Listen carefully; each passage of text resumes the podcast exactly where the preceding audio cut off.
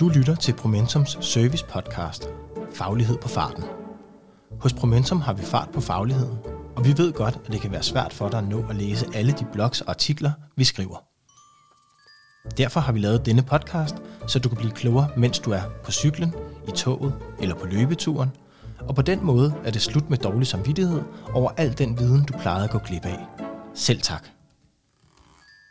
Dagens artikel er indlæst af Sofie Flod Fuglsang Nielsen. Stop med at forebygge, hvis du vil skabe mere mental sundhed på din arbejdsplads. Af Rune Erlangsen. Om salutogenese, mental sundhedsfremme og hvorfor gammel vin på nye flasker faktisk gør en forskel. Ja, overskriften er måske lidt poppet og lidt kontroversiel. Men ikke desto mindre understreger den en vigtig pointe. Nemlig, at vi misser et potentielt produktionsløft, hvis vi ikke går lidt anderledes til værks med mental sundhed og nedbringelsen af sygefravær. Formålet med denne blog er derfor at udfolde begrebet mental sundhedsfremme samt at gøre det forståeligt i en organisationskontekst. Om det bliver en jordnæring af slagsen, kan jeg ikke love. Men jeg kan love, at det kommer til at være et overflødighedshorn af lækre terminologier og definitioner. Og at man skal holde tungen lige i munden, når man begiver sig ned i kaninhullet af begrebsafklaringer. Jeg lover dog at gøre, hvad jeg kan for at bryde begreberne ned, således at tankerne bag kan omsættes til praksis. Forskellige syn på, hvad sundhed er. Emnet er mental sundhedsfremme, og jeg vil derfor starte med at lave en distinktion mellem det fysiske og det mentale spektrum. Forenklet kan vi sige, at det mentale omhandler psykiske lidelser – trivsel og vores oplevelse af, hvordan vi har det. Godt nok. Men hvad betyder så sundhed? Det er nemt nok, tænker du sikkert. For sundhed, det er jo... Hmm. Her vil de fleste nok alligevel opleve en vis usikkerhed på terminologien. Dels fordi sundhed og hvad der skaber den eller skader den, er folkeeje og dels fordi dem, der arbejder med det professionelt, også er lidt uenige. Der er mange måder at anskue sundhed på, og der er mange forskellige perspektiver. For eksempel er der forskel på, hvordan en læge og en fysisk træner vil definere det. Og en ting er, hvordan en fagprofessionel vil gå til det. En anden ting er, hvordan sundhed som begreb bliver konstrueret i forhold til sociale interaktioner og subjektive vurderinger. Her kan vi bare tage et hurtigt kig på Instagram. Ikke fordi jeg nu vil kaste mig ud i en fordømmelse af de sociale medier og deres determinering af, hvordan livet bør leves. De understreger nemlig bare den pointe, at de fleste definitioner om sundhed bygger på tanken om, hvad det gode liv er, og hvordan man opnår det.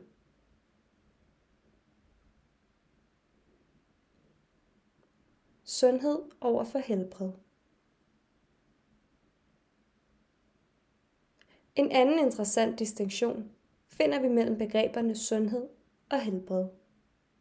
For her gemmer der sig to vidt forskellige verdensopfattelser – går vi etymologisk til værks, hvilket man jo altid bør gøre for at lyde klog, så har sundhed rod i oldgermansk og henviser til styrke eller til kraft.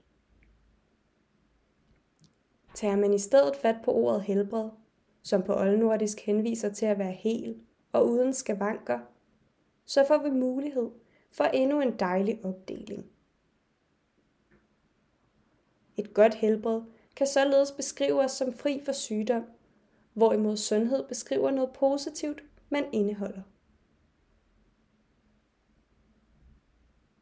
Allerede nu må du godt begynde at undre dig lidt over, at vi kalder det for sundhedsvæsenet, sundhed.dk osv. For reelt set er sundhedsvæsenets fokusområde helbredet, altså hvordan man holder sig fri for sygdom, og knap så meget om sundhed, altså hvordan man får mere af det positive, som man allerede indeholder. Da sundhed har denne positive fundering, så vil jeg resten af artiklen anvende sundhed som et begreb for noget, som vi kan øge, og ikke noget, vi opnår ved at fjerne eller undgå noget.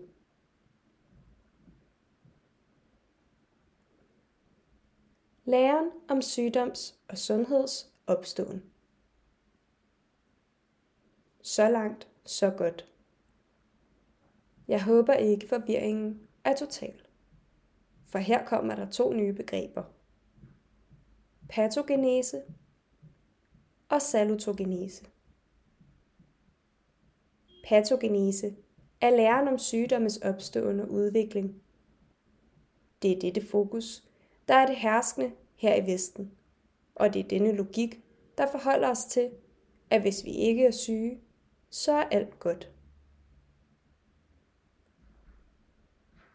Salutogenese derimod er læren om sundhedens opståen og udvikling.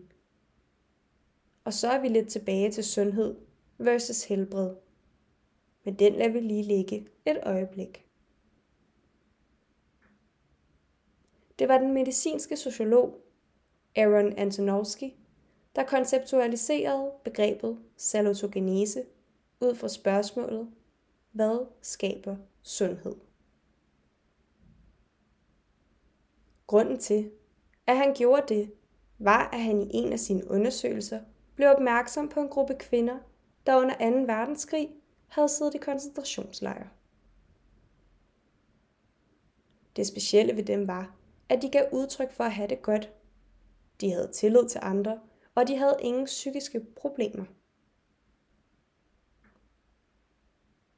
Det lyder måske simpelt nok, men det er en helt igennem monumental opdagelse.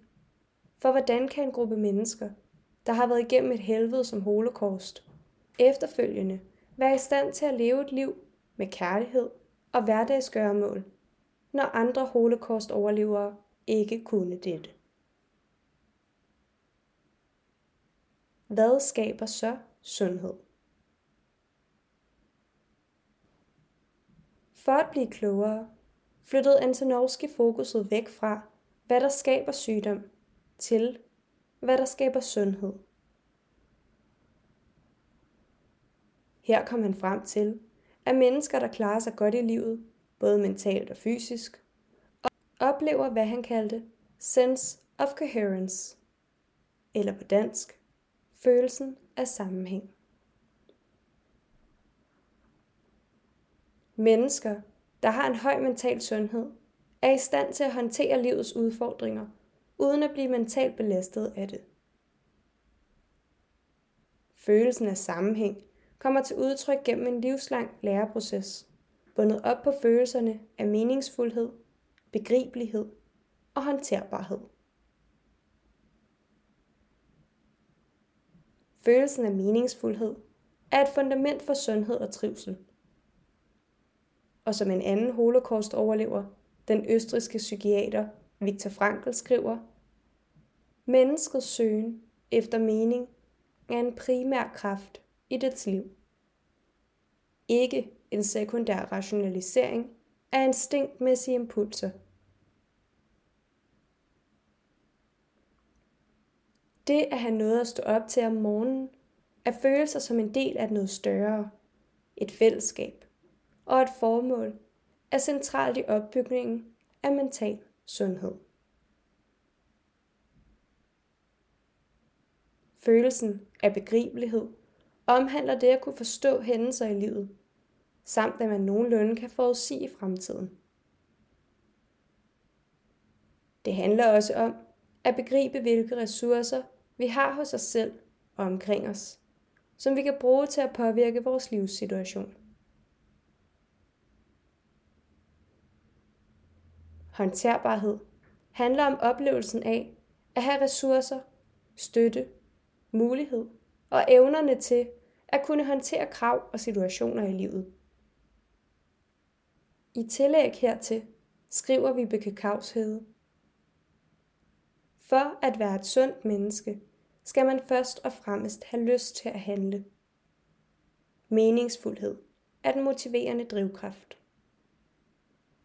Dernæst skal man vide, hvad man skal gøre og forstå hvorfor. Begribelighed. Og endeligt skal man være i stand til at gøre det, altså håndterbarhed. Et par definitioner. Godt så. Nu har du været igennem en opdeling af det fysiske og mentale. Et potpourri af ord som sundhed versus helbred, salutogenese og patogenese. Og inden vi går videre, så får du lige, som lidt ekstra flødeskum på toppen, en definition af mental sundhed fra WHO. Mental health is a state of well-being in which an individual realizes his or her own abilities, can cope with the normal stresses of life, can work productively, and is able to make a contribution to his or her community.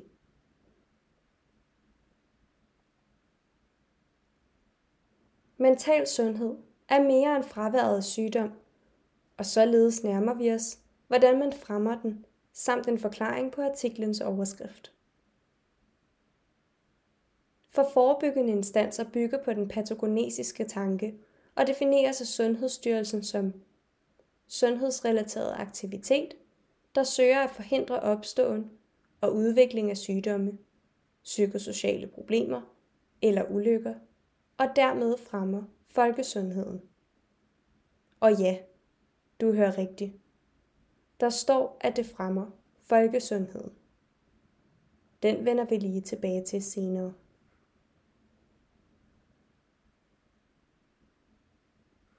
I modsætning til forebyggelse, så bygger sundhedsfremme på det salutogenesiske perspektiv og defineres af Sundhedsstyrelsen som sundhedsrelateret aktivitet, der søger at fremme den enkelte sundhed og folkesundheden ved at skabe rammer og muligheder for at mobilisere patienter og andre borgeres ressourcer og handlekompetence.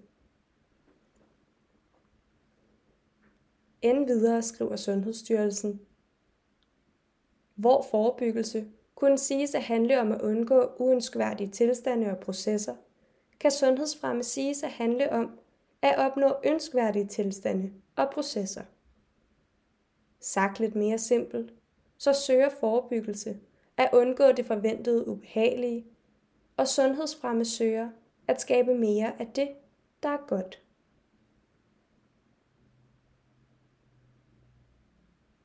Forskel på at forebygge og fremme. Men hey, tænker du måske, er det ikke bare gammel vin på nye flasker? Jo, det er det måske. Men lad os lige forholde os til, at vinbeholderen har ændret sig en del siden det gamle rum, og at opfindelsen af boksvin og skruelåg har haft en effekt på indholdet og holdbarheden. Pointen er, at der er kæmpe forskel på at gå forebyggende og fremmende til værks. Man kunne fristes til at tro, at det kun er aktiviteten i sig selv, der giver resultatet. Men her glemmer man, at måden, hvorpå vi i tale sætter, i gang sætter og eksekverer en indsats, også har en effekt på resultatet. Forebyggelse i en organisation vil betyde at sikre, at man opretholder den givende produktivitet, og forhåbentlig sikre, at den ikke falder i fremtiden på grund af sygefravær eller dysfunktionelle teams. Sundhedsfremme har som tillæg hertil potentialet til at øge den eksisterende produktivitet, samtidig med at den mindsker sandsynligheden for, at den vil falde i fremtiden. Og for mig at se, er det en stor forskel. Jeg tror, at grunden til, at de to begreber bliver mudret rundt, skyldes den ovenstående definition af forebyggelse, hvor ordet fremme har snedet sig ind. For det har intet at gøre her. Mental sundhed. Et produkt af gode arbejdsformer. Og hvad betyder så alt det her i praksis? Jo, det handler om at ændre sit perspektiv på, hvordan I taler om og går til mental sundhed på. Og det gør I ved at starte med ikke kun at forebygge det onde i vente, men også at opbygge og forstærke det eksisterende gode i en positiv retning. Undersøg, hvad der giver jer glæde og flow i arbejdslivet. Undersøg de gode samarbejdsrelationer. Og undersøg de organisatoriske strukturer, der skaber fællesorienteret interaktion, og hvor I lykkes med kerneopgaven. Husk ligeledes på, at mental sundhed skal være et produkt af gode arbejdsformer, og ikke blot være bundet op på trivselsdage og forebyggelsesinstanser. Det er meget mere end det. Det handler om, hvordan vi går til arbejdslivet på. For som direktøren af IH Nordic, Henrik Stenmann siger, virksomheder i dag har en forpligtelse til at forlænge deres medarbejderes liv, ikke forkorte det.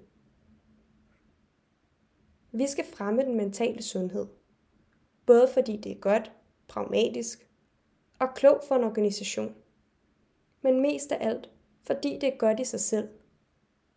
Det er godt at trives, fordi det er godt at trives. Punktum. Det var dagens faglighed på farten. Tak fordi du lyttede med.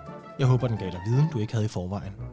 Husk, at du altid kan få mere viden på promentum.dk eller i vores podcast Lyden af Promentum.